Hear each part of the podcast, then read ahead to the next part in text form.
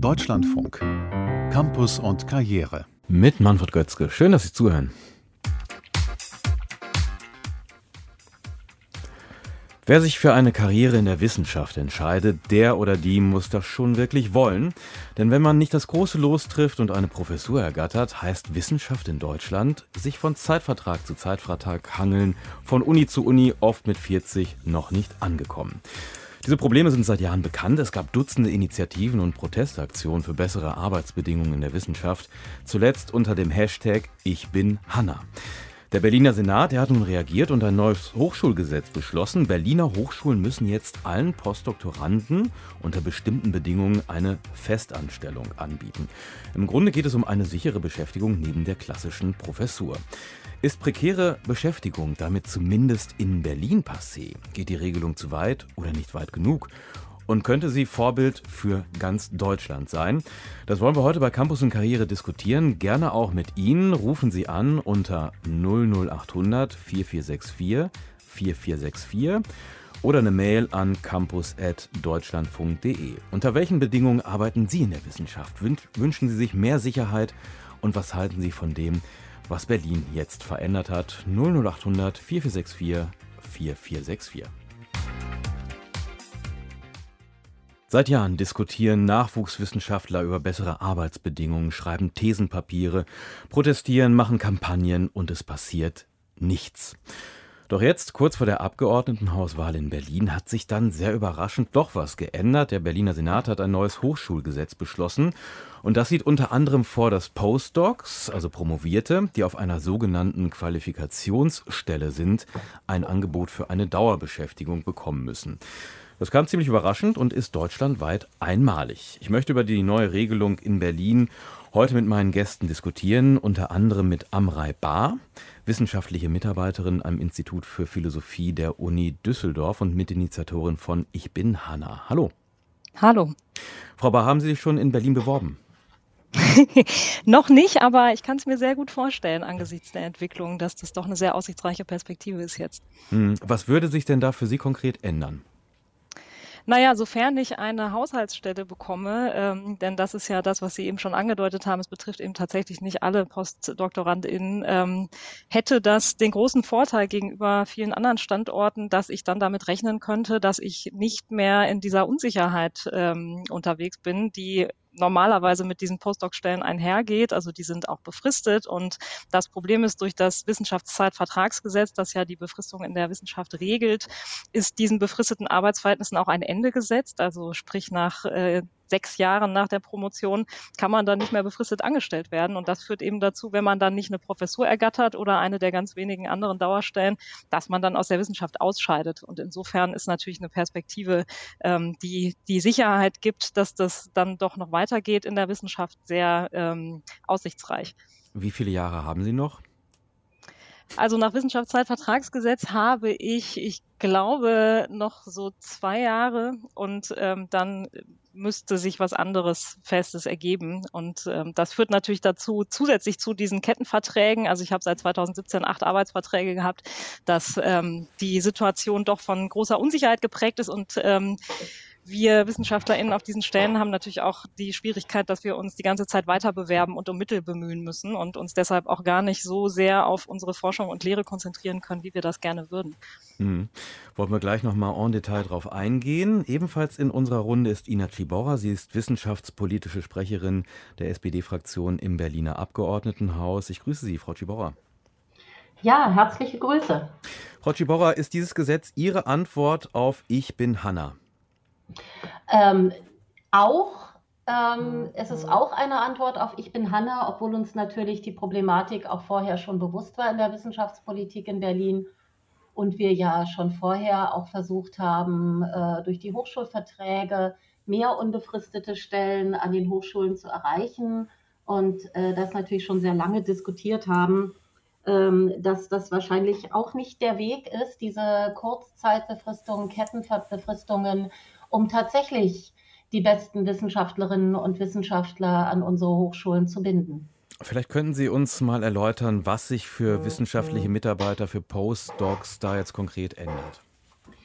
Naja, ändern soll sich natürlich, dass eben genau diese Unsicherheit, diese mangelnde Perspektive, die ja dann auch viele aus der Wissenschaft heraustreibt, die wir dort vielleicht gerne halten würden, dass äh, genau diese, ähm, also diese besseren Perspektiven dort eingeführt werden. Wie das jetzt genau umgesetzt wird, da sind die Hochschulen, gerade die Universitäten, gerade natürlich äh, in der Debatte. Ähm, das ist auch nicht ein Weg für alle Fächer, denn das sieht ja äh, sehr unterschiedlich aus ähm, in den einzelnen Fächergruppen. Und das wird in den Universitäten jetzt diskutiert. Wie ist der beste Weg? Wie kann man das gestalten? Ähm, welche Stellenkategorien äh, wollen wir da schaffen? Vielleicht gibt es dann auch nochmal Nachsteuerungsbedarf auf gesetzlicher Ebene. Ähm, das werden wir sehen. Aber zumindest äh, ist die Debatte jetzt mal richtig in Gang gekommen in den Universitäten, ähm, wie man eine nachhaltige Personalentwicklung hinbekommt, die eben gute Perspektiven bietet. Ebenfalls in unserer Runde ist Günter Ziegler, Präsident der FU Berlin. Ich grüße Sie, Herr Ziegler. Guten Tag. Herr Ziegler, Sie müssen das Gesetz, das neue Gesetz an Ihrer Uni durchsetzen. Freuen Sie sich darauf, die Perspektiven für Nachwuchswissenschaftler jetzt verbessern zu können? Das waren jetzt zwei Fragen und die haben unterschiedliche Antworten. Also erstens, ja, ich freue mich darauf, da die Perspektiven verbessern zu können. Wir haben da ja auch echte Probleme. Wir müssen da was bewegen. Ähm, da ist jetzt unsere Kreativität gefragt. Insofern alles super. Auf der anderen Seite dieses Gesetz umsetzen zu müssen, ähm, da muss ich schon ordentlich jonglieren, wenn ich versuche, da was Positives draus zu machen. Das ist schon ein relativ dysfunktionales Gesetz. Es sind sehr schwierige Regelungen, die uns genau diese Möglichkeiten und die Kreativität, da jetzt wirklich was zu verbessern, ähm, nicht wirklich bietet. Und wie wir damit klarkommen, ähm, da werden wir ordentlich strampeln müssen. Was finden Sie denn am problematischsten? Also das Problematischste ist eigentlich, dass es, ähm, so, so wie die Regeln im Moment stehen, eben einfach genau die Gestaltungsmöglichkeiten nicht gibt. Ähm, es ist äh, zwischen Drittmitteln und Haushaltsmitteln sozusagen völlig unterschieden. Aus den Haushaltsmitteln haben wir gar keine Wahl. Wir, es wird da sozusagen ein, es muss immer so sein, äh, rein diktiert. Und wenn man das wörtlich nehmen würde und versuchen würde, so umzusetzen, wie es da steht, dann führt es eben genau dazu, dass da ähm, einige Leute sehr schnell jetzt ihre Dauerstellen bekommen, ähm, ohne dass da dann von weiteren Entwicklungen die Rede ist und für alle anderen dann die Stellen erstmal weg sind. Das, was wir dann an zusätzlichem Geld bräuchten oder auch die Frage, wie man es organisiert, da ist die Flexibilität nicht drin in dem Text. Für wen gilt denn dieses Gesetz? Also wer würde jetzt von einer Dauerstelle profitieren? Also es ist ja die Rede von Qualifikationsstellen. Was ist das genau? Vielleicht können Sie es mal erläutern. Das werden wir eben dann auch fertig interpretieren müssen. Aber gedacht ist, es geht ja eben um Postdoc-Stellen, also alle nach einer Promotion. Und äh, der Witz ist natürlich, dass man in der Postdoc-Phase sich weiter qualifiziert. Das ist eine ganz wichtige Beobachtung, glaube ich. Gerade wenn man eben rein will in eine Karriere in der Wissenschaft, dann lernt man da weiter, da zeigt man seine Eigenständigkeit. Man ist also im Qualifikationsbereich, ähm, da wo das eben dann zum Beispiel mit einer, ähm, mit einer Habilitation dokumentiert wird, eben sozusagen das Bereitsein für den nächsten Schritt. Da sagt das Gesetz, dann muss schon eine Anschlusszusage gemacht werden und die Anschlusszusage, sagt das Gesetz, ist eine Dauerstelle. Warum ist das nicht sinnvoll? Weil das, ähm, weil wir nur sehr wenige von diesen Dauerstellen am Ende haben. Und weil das gar nicht äh, gut sein kann, sozusagen die paar Stellen, die wir im System haben, ähm, als haushaltsfinanzierte äh, Stellen dann sozusagen gleich auf Dauer zu vergeben, wo eigentlich Wissenschaft eben natürlich auch davon lebt, dass man sich weiter qualifiziert, dass man Schritte macht, äh, dass man sich beweist und dann ähm, eben auch den Ort wechselt, andere Dinge tut. Mhm. Frau Tschibauer, haben Sie die Hochschulen zu wenig eingebunden bei dem Gesetz? Das ist in der letzten Phase der ähm, Legislaturperiode, kann man da vielleicht sagen, da war zu wenig Einbindung. Ähm, das würde ich gar nicht äh, pauschal zurückweisen. Allerdings hat das natürlich alles einen sehr, sehr langen Vorlauf. Das sagte ich ja schon. Und wir haben diese Diskussionen ja über Jahre gehabt. Und ähm, der, ja, die, die mangelnde Einbindung könnte man dann vielleicht allen Seiten auch vorwerfen und sagen, ja, ähm, der Gesetzgeber, das Parlament, hat hier an einer Stelle dann reagiert auf Debatten, auf Missstände ähm, durch eine Gesetzesänderung. Ähm, und äh, ja, die gemeinsame Umsetzung müssen wir diskutieren zumal ja auch ähm, nicht alles, was Herr Ziegler sagt, für mich tatsächlich wissenschaftlich so richtig untermauert ist. Also es gibt ja Studien zum Beispiel von der Jungen Akademie, die sagen, dieser, dieser Effekt tritt gar nicht ein. Auch dieser, ähm, diese Qualifikationsphase, na, dass, äh, dass quasi für kommende Generationen dann alles dicht gemacht wird, weil es nur noch wenige Glückliche gibt, ähm, die eine Dauerstelle haben und alle anderen dann draußen bleiben. Ähm, das äh, ist so auch nicht belegt. Und ähm, darüber hinaus kann man natürlich sagen, ähm, Qualifikation in Form der äh, Promotion ist ja hier ausgenommen. Und danach haben wir es natürlich in allen Bereichen ähm, eines beruflichen Lebens immer damit zu tun, dass man sich weiter qualifiziert, dass man weiter lernt, dass man äh, in diesem Fall weiter forscht. Und ähm, das ist ja auch in anderen Bereichen der Gesellschaft jetzt kein Grund zu sagen, ähm, du hast keine dauerhaften Perspektiven in deinem Beruf. Zumal wir ja auch sagen müssen, wir wollen ja auch Chancengerechtigkeit im Hochschulsystem haben. Und natürlich ist es so, dass mit diesen extrem äh, prekären Beschäftigungsformen ähm, gerade die besonders große Schwierigkeiten haben, die sich nicht auf eine finanzielle Überbrückung, Unterstützung ähm, aus dem Elternhaus verlassen können, sondern die tatsächlich dann auch diese Zeiten mit Existenzängsten und äh, äh, großen Belastungen durchstehen müssen. Die fallen da viel eher raus weil sie sich das schlichtweg nicht leisten können. Und damit äh, ist für mich auch dieses Prinzip der, wir wollen die besten Köpfe, also der besten Auslese, durchaus in Frage gestellt, weil es hier natürlich auch sozial sehr selektiv zugeht. Und das kann nicht unser Ziel sein, insbesondere in Zeiten, wo wir ja überall von Fachkräftemangel reden und auch in der Wissenschaft, glaube ich, ähm, es gar nicht mehr so einfach ist, auch international die besten Leute in unsere Universitäten, gerade in Berlin, zu bekommen, ähm, was ja unser gemeinsames Ziel sein muss an der Stelle. Frau Bahr, muss man sich Wissenschaft in Deutschland leisten können, wenn man jetzt nicht in Berlin ist? Ja, auf jeden Fall. Also tatsächlich ist genau dieser Punkt ähm, unter dem Stichwort Generationengerechtigkeit ja auch bedenkenswert, dass diese Generationengerechtigkeit, die dann gerne ins Feld geführt wird gegen so eine Ausweitung von Entfristungen, ähm, ja tatsächlich nur für ganz bestimmte Mitglieder einer Generation überhaupt ähm, gilt, weil das nämlich diejenigen sind, die tatsächlich über die Möglichkeiten verfügen, diese sehr prekären Arbeitsverhältnisse auch abzufedern. Das gilt natürlich nicht für alle.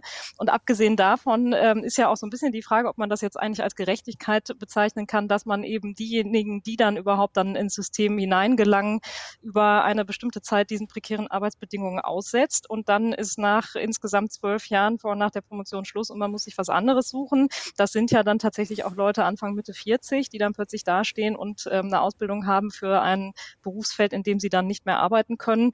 Und da kann man sich ja in der Tat fragen, ob das eigentlich jetzt ähm, plausibler Gerechtigkeitsbegriff ist, der dann da ins Feld geführt wird. Herr Ziegler, Sie haben die ganze Zeit den Kopf geschüttelt. Naja, ich glaube, wir bewegen uns hier in dem Ganzen eigentlich zwischen zwei Extremen. Und das eine Extrem ist die Situation, wie wir sie aus den vergangenen Jahren kennen und wie es Frau Bahr eben gerade eben sagt und dass man dann eben sehr viele Jahre nach der Promotion erst diese Sicherheit in die Hand bekommt, äh, dann eben auch wirklich in der Wissenschaft wohin zu kommen. Ähm, und ich glaube, da ist ein Problem und da muss man es lösen. Andererseits jetzt eben zu sagen, das muss sofort direkt ein Jahr nach der Promotion oder so alle, die da bleiben, dann eine Dauerstelle bekommen, das ist eben auch was, was auch nicht funktionieren wird und wir müssen irgendwie da das System gestalten. Wir müssen da Fortschritte machen. Aber das schafft man eben, System zu gestalten, nicht mit einer einzelnen Regelung, die jetzt eben ähm, am Ende eben doch einfach Chancen äh, abbauen wird oder auf sehr wenige eben einschränken wird. Für, für, wie viele, auf wie viele würde das denn jetzt an Ihrer Uni, an der FU in Berlin zutreffen? Also, ich meine, ich habe jetzt keine, äh, keine ganz konkreten Zahlen da, aber wir haben ähm, so auf, äh, auf Vollzeitstellen, glaube ich, so um die 380 Postdocs ähm, im im Drittmittelbereich und äh, etwa dieselbe Zahl im Haushaltsbereich. Ähm, und ähm, die, die ähm, da dann sozusagen allen, die in Haushalt sind, eben sofort äh, dann Dauerstellen zu versprechen, würde dann eben völlig ähm, genau diese Effekte haben, von denen wir geredet hatten. Mhm. Ist auch vielleicht ungerecht für die, die auf Drittmitteln eine Stelle haben momentan dann. Das ist ja eine von den Fragen, die sich hier genau, wenn man eben da sehr unterschiedliche Regeln hat für Drittmittel und für Haushaltsmittel, ähm, wer kriegt was, ist dann plötzlich eine Frage, die eben auch äh, über Anschlussperspektiven entscheidet und es kann gar nicht die richtige Entscheidung sein. Wir haben einen ersten Hörer in der Leitung, Peter Hagemann aus Berlin. Ich grüße Sie, Herr Hagemann. Ja, schönen guten Tag. Hier ist Peter Hegemann. Ich bin Hegemann. Professor an der Humboldt-Uni und ich wollte mich da auch nochmal zu äußern die wichtigen Dinge hat der Ziegler, ja, mein Kollege von der FU, natürlich schon mal deutlich, deutlich gemacht. Die Schwierigkeit ist die, dass das ein Schritt ist, um die Konkurrenzfähigkeit der, der Berliner Universitäten deutlich zu reduzieren. Was wir ja brauchen in der Wissenschaft ist eine hohe Dynamik. Wer Wissenschaft machen will, geht immer ein Risiko ein. Aber wir können ja nicht, wenn ein junger Professor kommt, seine beiden Stellen gleich verdauern, dann hat er in den nächsten 25 Jahren keine Möglichkeit mehr, jemand Neues einzustellen. Das muss den Leuten, die solche Gesetze machen, vollkommen klar sein.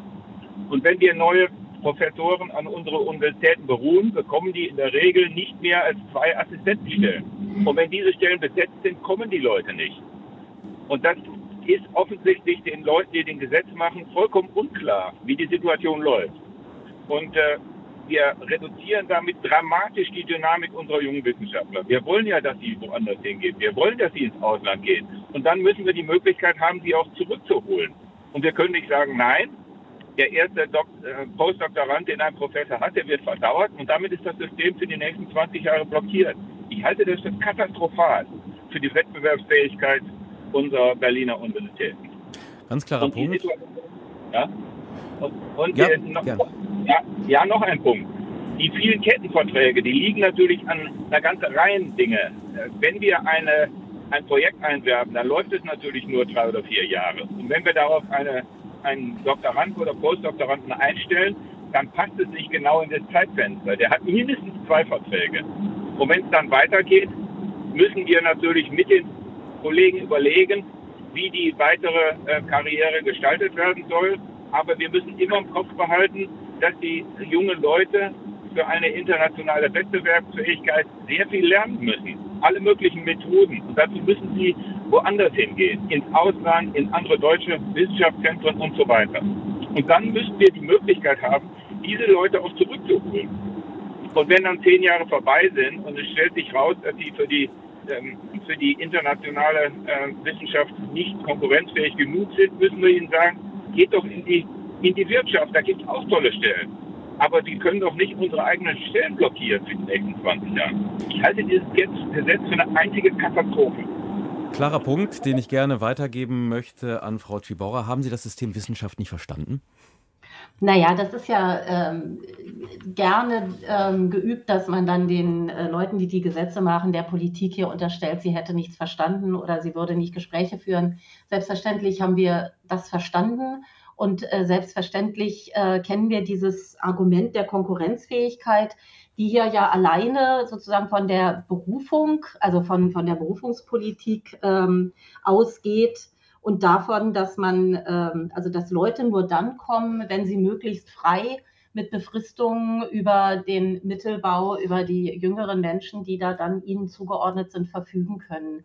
Wir glauben nicht, dass es die Leistungsfähigkeit gerade dieses akademischen Mittelbaus, auf dem Großteil der Leistung in der Forschung ähm, beruht, ähm, dass es die Leistungsfähigkeit steigert, wenn die in permanenter Sorge um ihre Existenz leben. Und es wurde ja auch schon von Frau Bahr angesprochen, wenn ich mich eigentlich die ganze Zeit immer darum kümmern muss, wie geht es mit mir weiter, wo ist der nächste Vertrag, dann äh, steigert das nicht die Leistungsfähigkeit für die Wissenschaft an und für sich.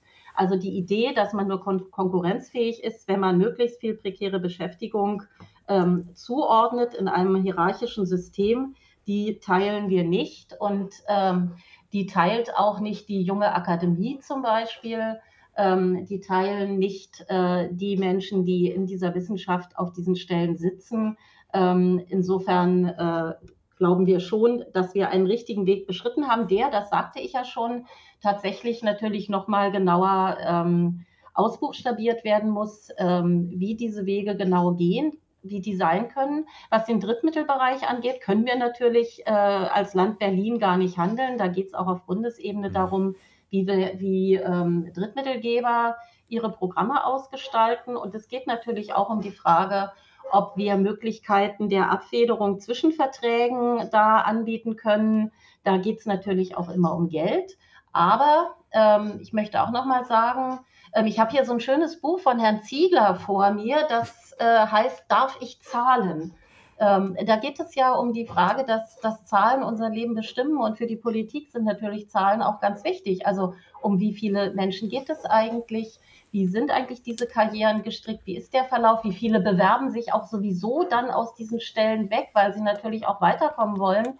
Ähm, diese, diese hohe Mobilität ist ja da, wenn ich am Ende auch eine, eine Professur irgendwo erreichen möchte. Man ist ja nicht gezwungen, ähm, die Stelle anzunehmen. Ja, bitte? Man ist, ja nicht, also, man, man ist ja nicht gezwungen, die Stelle anzunehmen. Genau, und auch aus der festen Stelle kann ich mich ja durchaus auf bessere Stellen anderswo weiter bewerben. Ich höre auf der anderen Seite ganz oft auch die Klage aus der Wissenschaft, wir haben hier hochqualifizierte, äh, tolle Leute. Ich denke da an einen jungen Quantenforscher von der HU, wo dann gesagt wurde, und wir haben überhaupt keine Perspektiven, den zu halten und der ist so toll und demnächst ist er weg. Das heißt, ähm, die Möglichkeit, äh, auch, auch Perspektiven zu bieten im Berliner Wissenschaftssystem, die müssen wir ja zusammen ausgestalten, damit wir eben auch die Leute halten können und die nicht äh, allein aus Verzweiflung dann ähm, andere, ähm, andere Beschäftigung suchen müssen oder uns gerade die Besten eben in die Wirtschaft abwandern, weil es dort andere Perspektiven gibt. Das wollen wir ja auch nicht. Also insofern müssen wir das miteinander ausbuchstabieren und ähm, auf Zahlen ähm, warte ich seit einiger Zeit. Ähm, da kriege ich nämlich auch nicht wirklich die Zahlen, die ich brauche. Um wie viele geht es? Was kostet es? Ähm, wie, viel, wie viel Geld müssten wir da zusätzlich bereitstellen und wie können wir diese Zielkonflikt auf der einen Seite, dass es natürlich um Qualifikation, um Weiterentwicklung, äh, um Mobilität geht, aber auf der anderen Seite eben auch um eine sichere Perspektive für die, die dann eben über sehr viele Jahre in diesem System ja ganz offensichtlich auch erfolgreich sind, wenn sie ähm, tatsächlich viele, zwar befristete, aber immer wieder auch Stellen bekommen, dann will man sie ja offensichtlich auch weiter beschäftigen. Und äh, da müssen wir gemeinsam den richtigen Weg ähm, finden. Und äh, ich glaube nach wie vor, dass bessere Beschäftigungsbedingungen die Konkurrenzfähigkeit der Berliner Wissenschaft eher stärken als schwächen. Haben Sie ein paar Zahlen, Herr Ziegler?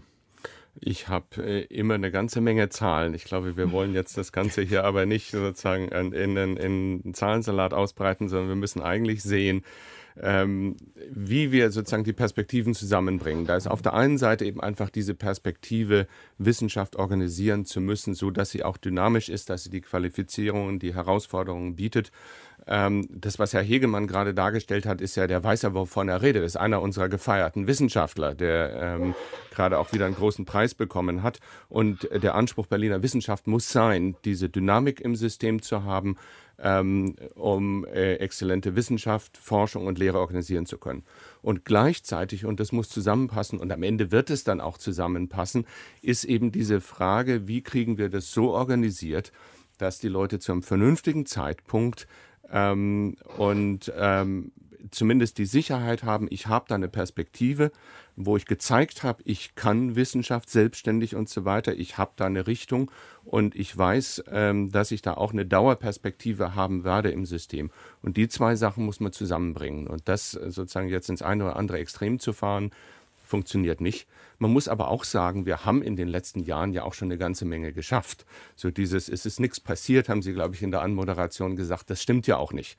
Wir haben, und das sieht man dann auch an den Dauerstellen, ähm, Statistiken der Berliner Wissenschaft. Wir sind mit den unbefristeten Stellen hochgekommen. Das war auch Teil der Hochschulverträge. Ähm, ich glaube, da will man auch in den nächsten Hochschulverträgen dann noch ein paar Prozentpunkte hochgehen, aber eben nicht auf sozusagen diese Art von 100 Prozent Regelungen. Ähm, wir haben Tenure Track eingeführt. Ähm, wir haben das sehr sorgfältig gemacht. Das hat auch Jahre gebracht.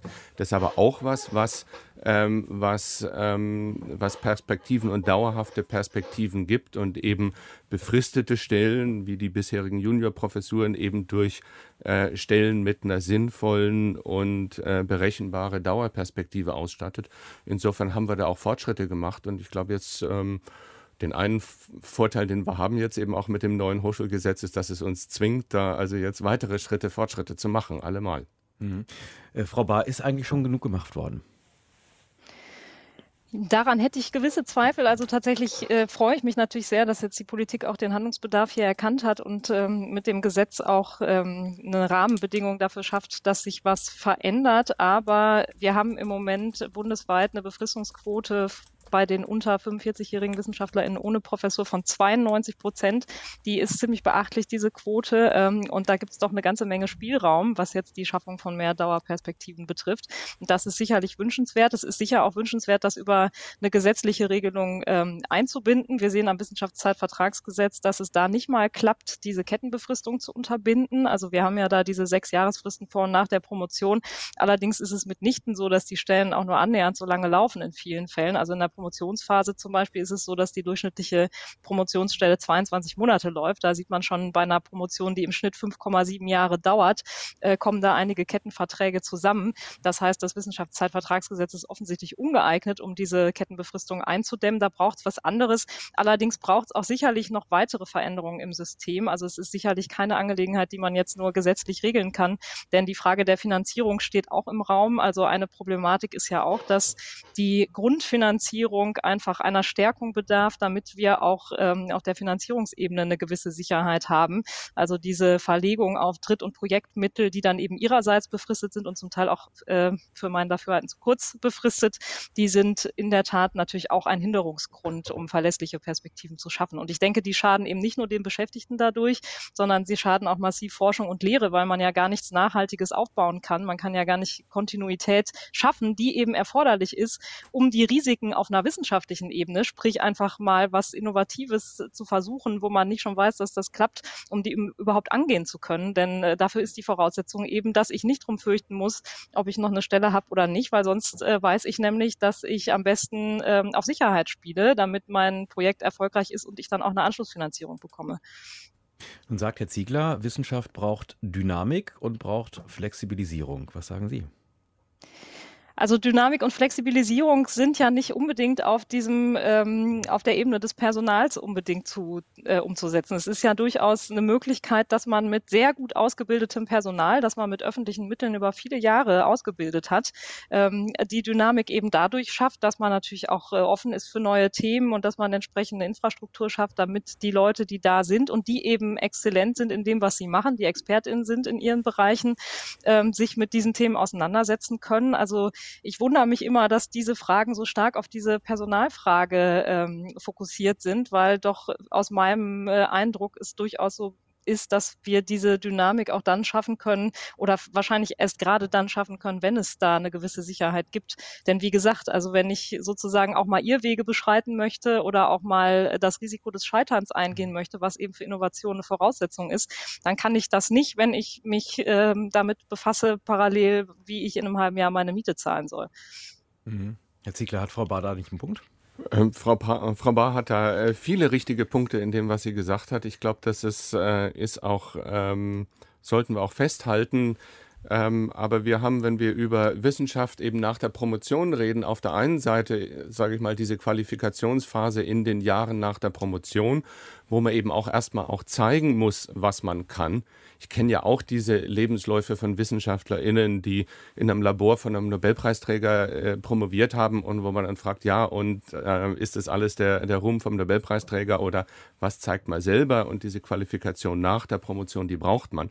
Und dann, glaube ich, äh, dieses sozusagen durchaus Wissenschaft auf einer Dauerstelle machen, vielleicht auch einfach eine Dauerstelle unterhalb von der Professur, ist natürlich ein guter Weg im Wissenschaftssystem. Den muss man dann aber ausgestalten. Davon haben wir zu wenige. Da gibt es Vorbilder aus England und äh, Frankreich, die über Jahre auch, ich glaube, einen gewissen Braindrain aus Deutschland raus äh, erzeugt haben. Ähm, und ähm, da braucht es am Ende eine Balance im Wissenschaftssystem. Eine andere Sache, die Frau Bahr gesagt hat, die auch richtig ist und wo wir ran müssen, ist eigentlich, dass die Drittmittellaufzeiten zu kurz sind. Und da, wo typische DFG-Projekte eben nur vier Jahre dauern und äh, typische Promotionsprojekte länger als das, erzeugt das natürlich Stückelungen. Und das Prekär, über das da immer wieder geredet wird, ist ja nicht, dass die Leute schlecht bezahlt werden, sondern ist genau dieses immer auf den Anschlussvertrag warten oder hoffen müssen, weil eben die Sachen zusammengestückelt werden. Die eine Sache, die nicht stimmt, die Frau Bahr gesagt hat oder wo die Zahl halt einfach schräg ist, ist diese 92 Prozent. Äh, wenn wir reden über die nach der Promotion, äh, wie viele haben dann eine unbefristete Stelle und dann alle rausrechnen, die eine Professur haben. Und das ist eigentlich der, der primäre Ort für eine unbefristete Stelle. Dann kommt eben so eine schräge Zahl dabei raus. Das ist nicht, nicht die relevante. Mhm.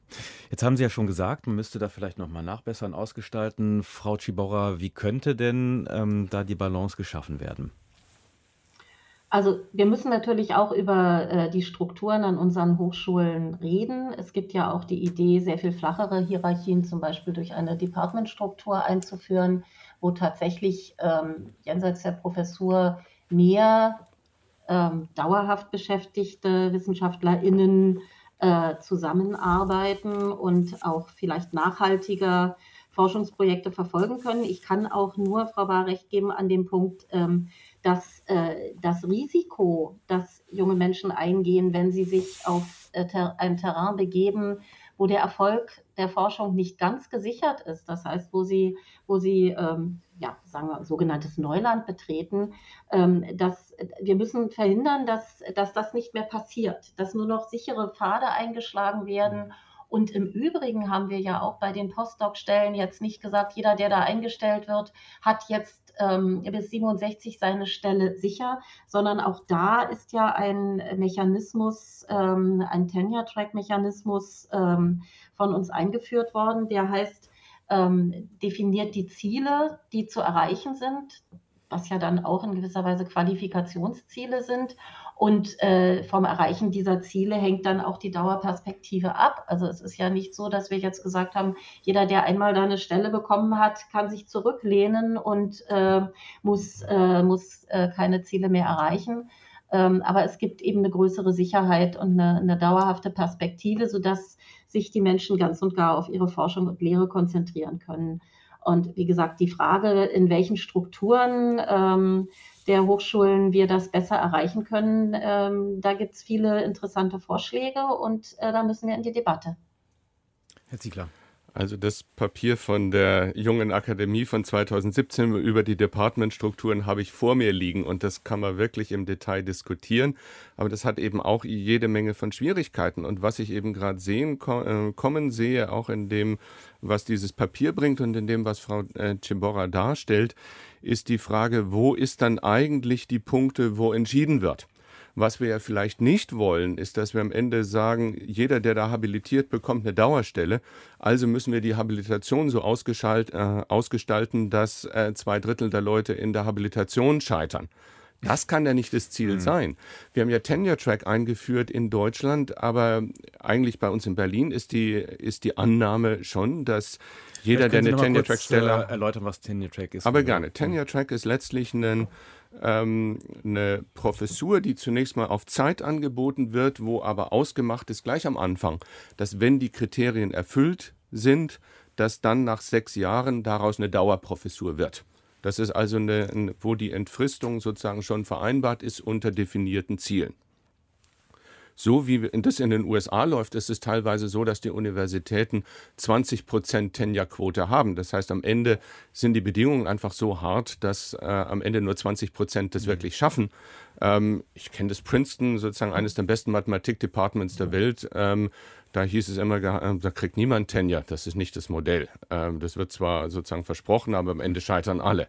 Das kann nicht der Zweck davon sein. Mhm. Bei dem, wie es bei Postdocs im Moment im Gesetz steht, so wie ich das lese, Frau Ceborra, ist es letztlich so, dass da auch nicht mal mehr von Kriterien die Rede ist. Ähm, das heißt, die einzige Möglichkeit, äh, jemand, der dann eine Postdoc-Stelle, eine Qualifikationsstelle aus Haushaltsmitteln bekommt, ist, äh, den oder die dann in der Habilitation scheitern zu lassen, ähm, wenn er oder sie eben nicht dann eine Stelle bekommen soll, die er dann bis, ähm, und es dann nicht 67, sondern bis 72 ähm, dann eben auch haben, ähm, haben soll. Ähm, und insofern ist es, glaube ich, nicht gut konstruiert und deswegen muss man danach äh, nacharbeiten. Ist das geplant, Frau Ciborra? Selbstverständlich muss man, wenn irgendwo handwerkliche Fehler passiert sind oder ähm, Regelungen dann äh, der Realität nicht standhalten, auch ähm, nachsteuern. Ähm, das ist selbstverständlich immer der Fall. Ähm, aber am Grundgedanken des Gesetzes wollen wir schon festhalten ähm, und an der Zielrichtung. Ähm, ob da dann Nachsteuerbedarf ist, äh, müssen wir miteinander diskutieren. Wir sind ja jetzt auch in Berlin dann in Koalitionsverhandlungen und auch Hochschulvertragsverhandlungen stehen an. Ähm, insofern freue ich mich da sehr auf die Debatten, die wir auch mit äh, Freier Universität, Humboldt-Universität und Technischer Universität an der Stelle haben werden ähm, um das, was wir im Gesetz gewollt haben, äh, tatsächlich zu erreichen und in der Ausgestaltung besser zu werden. An dieser Stelle machen wir erstmal einen Punkt. Wir diskutieren gleich weiter über bessere Arbeit Wissenschaft. Gerne auch mit Ihnen. Rufen Sie an unter 00800 4464 4464 00800 4464 4464. Jetzt aber erstmal Musik.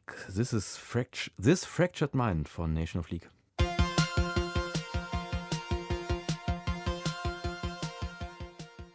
Sie hören Campus und Karriere im Deutschlandfunk und wir diskutieren über bessere Arbeitsbedingungen in der Wissenschaft in Deutschland und haben eine weitere Hörerin in der Leitung, Frau Dr. Wandel aus Leipzig. Ich grüße Sie. Schönen guten Tag. Ja, sind Sie selbst auch in der Wissenschaft und in, ja, wie sind Sie beschäftigt? Also ich war lange in der Wissenschaft, auch in vielen Kettenverträgen und bin jetzt nicht mehr dabei. Ich wollte aber gar nicht über mich sprechen, mhm. sondern noch einen anderen Aspekt in die Diskussion mit einbringen. Gerne. Und zwar sind ja nicht nur die Wissenschaftler äh, befristet in den verschiedenen äh, Projekten, sondern auch die technischen Kräfte. Und das macht das ziemlich schwierig. Also bei denen verstehe ich dann auch die Argumentation nicht, weil es ist nicht davon auszugehen, dass technische Assistenten ins Ausland gehen wollen oder eine Karriere vorhaben. Trotzdem müssen sie sehen, dass sie also nach Ende eines Projektes weiter beschäftigt werden und das hat dann auch Auswirkungen auf die Formulierung beziehungsweise auf die Einwerbung von Stellen, denn Wissenschaftler muss sich überlegen, äh, wie viele Stellen kann ich mit meinem Projekt einwerben. Und wenn ich meine technische Assistentin oder meinen technischen Assistenten behalten will, dann kann ich dementsprechend vielleicht keine Doktorandenstelle beantragen. Insofern unterstreicht das eigentlich, dass die Wissenschaft von den Haushaltsmitteln her einfach unterfinanziert ist. Mhm. Beide Daumen hoch von Herrn Ziegler. Es ist einfach so, die Wissenschaft ist von den Haushaltsmitteln unterfinanziert. Das ist ein Teil von den Mechanismen, die eben die ganzen Probleme erzeugen, über die wir reden. Ähm, dass wir so viele Drittmittel reinholen müssen, ist, weil die Grundfinanzierung nicht reicht was Frau Wandel an, anführt, diese Frage nach, ähm, natürlich will man technisches Personal, das ist ja eigentlich Daueraufgaben, ähm, dann auch auf Dauer halten und auf Dauer einstellen. Und das ist jetzt eben aber auch eine, äh, dann muss man aber auch die Sicherheit in der Grundfinanzierung haben, um das eben machen zu können. Da, wo dann Techniker vielleicht mal eine Zeit lang eben aus dem Projekt raus finanziert werden, aber dann zumindest klar ist, dass es die nächsten Aufgaben nach dem nächsten Projekt eben auch geben wird und man deswegen eben auch ähm, da da die auf jeden Fall die Sicherheit herstellt von der Dauerstelle. Mhm. Frau Wandel, vielen Dank für Ihren Punkt. Ähm, Frau Bahr, ist hier, haben wir hier das Grundproblem, äh, dass die Grundfinanzierung der Hochschulen zu gering ist und dass man weg muss eigentlich von diesen Drittmitteln oder ein bisschen mehr weg? Ja, das ist ein anderer Fall, wo das äh, virulent wird und sichtbar, was das für Schwierigkeiten mit sich bringt, dass eben auch einfach Aktivitäten, die zu den Kernaufgaben der Hochschulen gehören und die eben einfach ähm, Daueraufgaben sind, dass selbst diese Aufgaben von Leuten gemacht werden, ähm, auch wenn das eigentlich nicht so vorgesehen ist, die auf befristeten Stellen sind. Ähm, und das ist natürlich in der Sache nicht überzeugend. Ähm, und wenn es dann eben noch Leute trifft, die sich im Rahmen dieser Stellen dann wissenschaftlich noch weiter qualifizieren, ähm, dann ist es tatsächlich auch noch auf, einem, auf einer anderen Ebene nicht überzeugend, weil die natürlich nicht dazu kommen, das zu machen. Ich würde ja sagen, qualifizieren tun sich die Leute, äh, wenn man so will, dann noch bis zur Promotion. Also das ist ja auch schon zur Sprache gekommen, diese Qualifikationsphase, ähm, von der dann immer die Rede ist nach der Promotion. Da hätte ich äh, gewisse Zweifel. Frau Cibora hat das eben schon gesagt. Man kann auch davon ausgehen, dass man in anderen Berufen noch was lernt, äh, wenn man ähm, sozusagen seine Stelle da angetreten hat.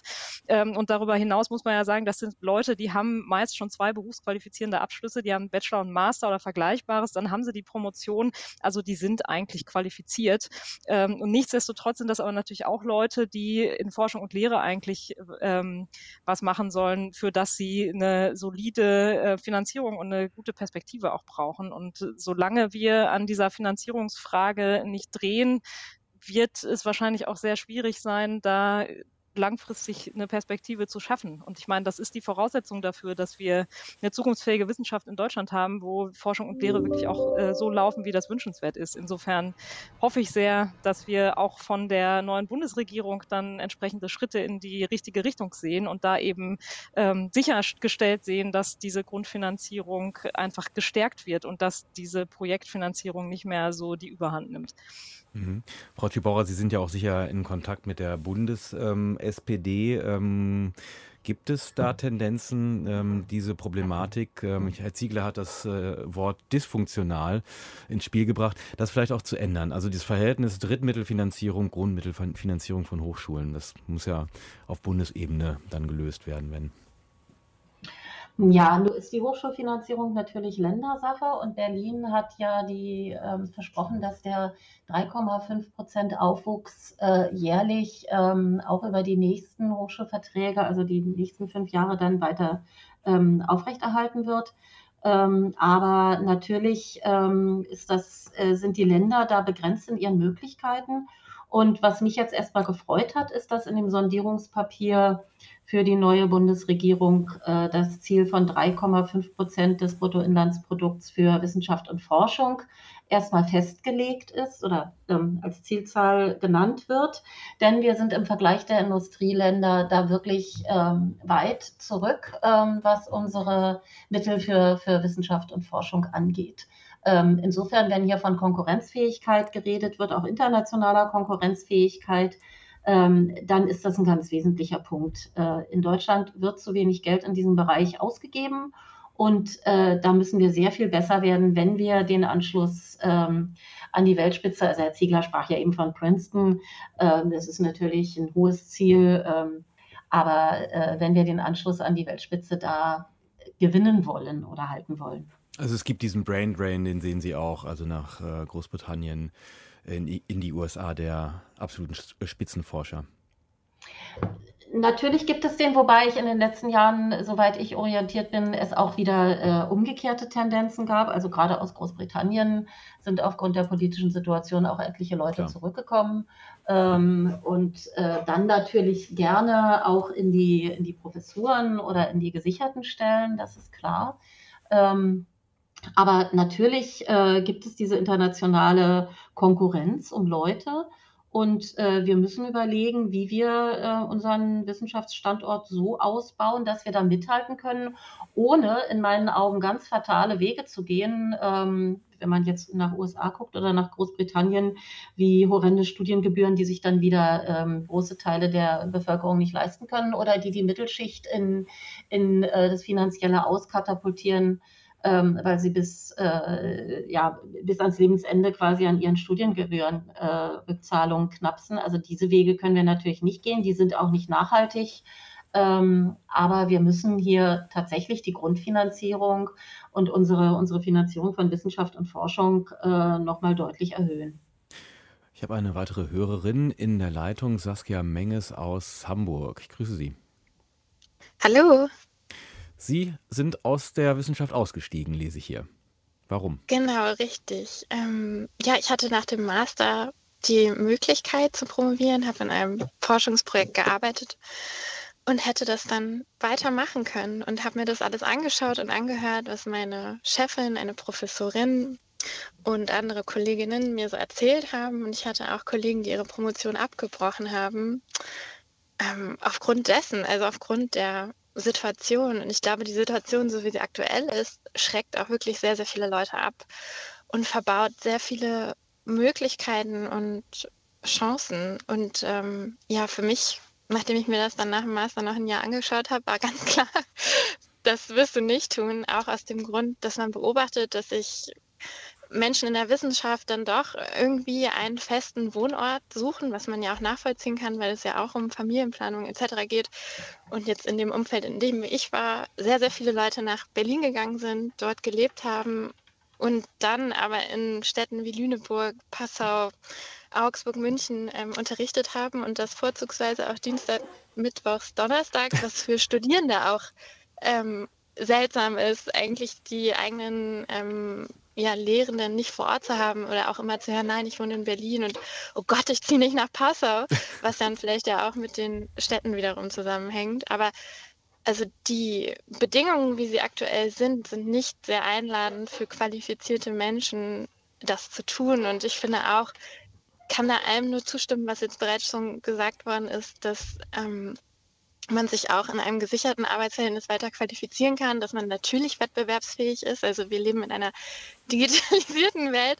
Also ein Austausch kann ja auch digital stattfinden oder ich weiß nicht, ich glaube nicht, dass es notwendig ist, äh, prekarisierte Arbeit äh, zu haben, um irgendwie für Wettbewerb oder Qualifizierung zu sagen. Ich glaube, das ist wirklich der falsche Weg und ähm, also ich finde es wirklich irgendwie traurig, wenn wir sagen, okay, das ist der Weg, das ist der beste Weg, den wir haben. Ich glaube nicht, dass das so ist. Ich glaube schon, dass wir auch gerade ich als Frau auch Arbeitsbedingungen in der Wissenschaft äh, schaffen können, in denen mir auch klar ist, wie, wie kann ich vielleicht auch eine Familie gründen.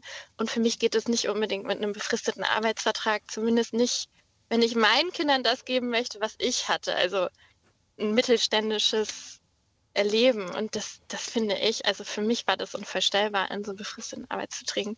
Hm, was machen, was, wofür haben Sie sich dann entschieden? wenn ich fragen darf? Ähm, für was genauso prekäres eigentlich, Journalismus. Okay. also, nein, ich war dann auch ein bisschen in der Pressearbeit unterwegs ähm, ich habe in einem Museum gearbeitet, in der Presseabteilung und bin dann auch wieder über Umwege in den Journalismus gekommen. Ich bin mittlerweile 30 und überlege auch aus dem Journalismus auszusteigen. Also ich glaube, die Sendung, die Sie gerade machen, könnte man, also ich möchte da niemanden im Sender irgendwie ähm, vom Kopf stoßen, aber alles, was ich auch im Bereich öffentlich-rechtlich ähm, erlebt habe, ist genauso traurig und genauso erschreckend, muss man tatsächlich sagen. Ähm, ja, also ich Gut. glaube, so eine Sendung sollte man sich vielleicht nochmal an anderer Stelle überlegen. Anderes genau, Thema. also ich okay. überlege, ja, ich überlege halt wirklich, also ich könnte mir auch vorstellen, vielleicht eher in die IT zu gehen oder so, weil das auch immer was war, was mir gefallen hat. Und ja, also ich, ich bin in der glücklichen Situation, frei und ungebunden zu sein, ohne Familienanhang. Ich kann noch mit 30 eigentlich alles machen, was ich möchte. Wahrscheinlich wird es nicht Journalismus und wahrscheinlich nicht okay. die Wissenschaft sein. Zumindest nicht so, wie es im Moment ist. Vielen Dank, Frau Menges. Insofern äh, Glückwunsch an Berlin. Also ich glaube, das ist ein guter Schritt und ich werde mich da jetzt nicht von irgendwelchen komischen alten Männern, die Professoren sich schimpfen, irgendwie sagen lassen, dass man davon keine Ahnung hätte, was man auf den Weg gebracht hat. Ich glaube nicht, dass das so ist. Und ich bin froh, das hier so zu hören. Und ich glaube, da wird gerade was Gutes angestoßen. Frau Menges, vielen Dank. Danke ja, für Ihren schön. Punkt. Ich möchte das, jetzt haben Sie Herrn Ziegler indirekt angesprochen. Herr Ziegler. Naja, als, der, als einer dieser alten Männer, die sich äh, Professoren schimpfen, äh, muss ich dann vielleicht doch reagieren und einfach nochmal ganz zum Anfang der Sendung zurückgehen. Ähm, also erstmal, die Sendung heißt Campus und Karriere und wir müssen schon eigentlich überlegen, wie sieht eigentlich eine Karriere in die Wissenschaft aus? Wie sind die auszugestalten? Was sind die Bedingungen, die wir dafür haben? Wie können wir das für Leute attraktiv machen? Wo geht es hin? Sie haben in der Anmoderation die Professur bezeichnet als das große Los. Und in der ganzen Diskussion, die wir hatten, hatte ich so einen Eindruck, wenn wir jetzt einfach reden auf den Weg zur Professur, auf den Weg, äh, wie funktionieren Karrieren in der Wissenschaft, dann muss das ja schon gestaltet werden. Und ähm, das ist eine Frage von Arbeitsbedingungen, das ist eine Frage von wann kann man eben Leuten eben einfach auch schon sagen, früher, als das derzeit läuft. Ähm, das gibt zumindest eine Dauerstelle. Ähm, aber das muss eben ausgestaltet werden. Und ähm, das ist genau, wenn das dann eben auch ein paar Hürden hat, und die muss es haben, wenn es eine Karriere sein soll, dann müssen diese Hürden eben auch definiert sein und, und sichtbar sein. Und deswegen dieses ganz von Anfang schon Dauerstellenversprechen, wie das eben ähm, versucht wird mit einer einzelnen Maßnahme, ist eben nicht der Weg, der dann Karriere ausgestaltet. Also Sie würden sagen, mehr Tenure-Track oder sowas in der Art. Genau, diese, diese Tenure-Track-Sachen. äh, das ist genau, glaube ich, der richtige Ansatz. Aber das muss dann auch richtig ausgestaltet sein und da muss dann auch eine ehrliche Antwort drin sein, die sagt, wenn wir über Tenure reden, was meinen wir eigentlich? Meinen wir damit diese sozusagen eigentlich sozusagen hundertprozentige Sicherheit, dann eine Dauerstelle zu bekommen? Oder ist es ein Deal, der eben einfach äh, sagt, ähm, wenn du auf den Weg gehst, dann ähm, an der definierten Stelle in fünf Jahren, also 50 Prozent Chance allemal, dann eben Richtung eine Professur auf den Weg zu gehen und 50 Prozent Chance, dass man einen anderen Weg gehen muss. Hm. Ich habe noch eine letzte Hörerin, ganz kurz, ähm, Frau Buchheim aus Berlin. Sie haben jetzt noch ganz kurz die Möglichkeit, Ihren Punkt zu machen. Ich versuche es sehr kurz. Ja. Ich möchte gerne die Perspektive der Hochschulen noch einbringen. Wir waren jetzt sehr universitär unterwegs in dieser Sendung. Ähm, und was ich gerne aufbringen möchte, die Fachhochschulen oder jetzt Hochschulen bekommen ja auch teilweise das Promotionsrecht. Und mir geht es um die Ausgestaltung der Stellen. Denn die Fachhochschulprofessoren, wie ich eine bin, ähm, haben ja eine doppelte Lehrverpflichtung gegenüber den Universitätskollegen. Und was mich an dem äh, an der Ausgestaltung des Mittelbaus, den wir aufbauen wollen und sollen, das heißt ja auch für Nachwuchs sorgen, nicht nur an den Hochschulen, sondern auch an den Universitäten im Wissenschaftsbereich, dass überhaupt nicht beachtet wird, dass wir ja auch Zeit brauchen als Professoren, um diese Doktoranden gut zu betreuen. Das heißt, wir bekommen keine Lehrdeputatsermäßigung, keine Zeit, um uns Zeit zu nehmen für diese jungen Leute, denn die wollen ja auch von uns was lernen und sollen ja auch was lernen. Und äh, das würde ich gerne an Frau Ciborra die Frage richten, warum das nicht vorgesehen ist bisher. Ja, ja ganz kurz, Frau Ciborra. Ja, das in 20 also, Sekunden ähm, dass es in der, in, äh, im Nachgang zur äh, Hochschulgesetznovelle auch noch Änderungen geben muss bei der Lehrverpflichtungsverordnung und der Kapazitätsverordnung. Ähm, das ist äh, eine, eine Aufgabe, die wir noch haben. Und selbstverständlich ist uns die hohe Lehrverpflichtung an den Hochschulen für angewandte Wissenschaften bewusst. Ähm, wir haben diesen Weg angestoßen, auch dort einen Mittelbau aufzubauen. Und auch da äh, müssen wir an die weitere Ausgestaltung noch rangehen.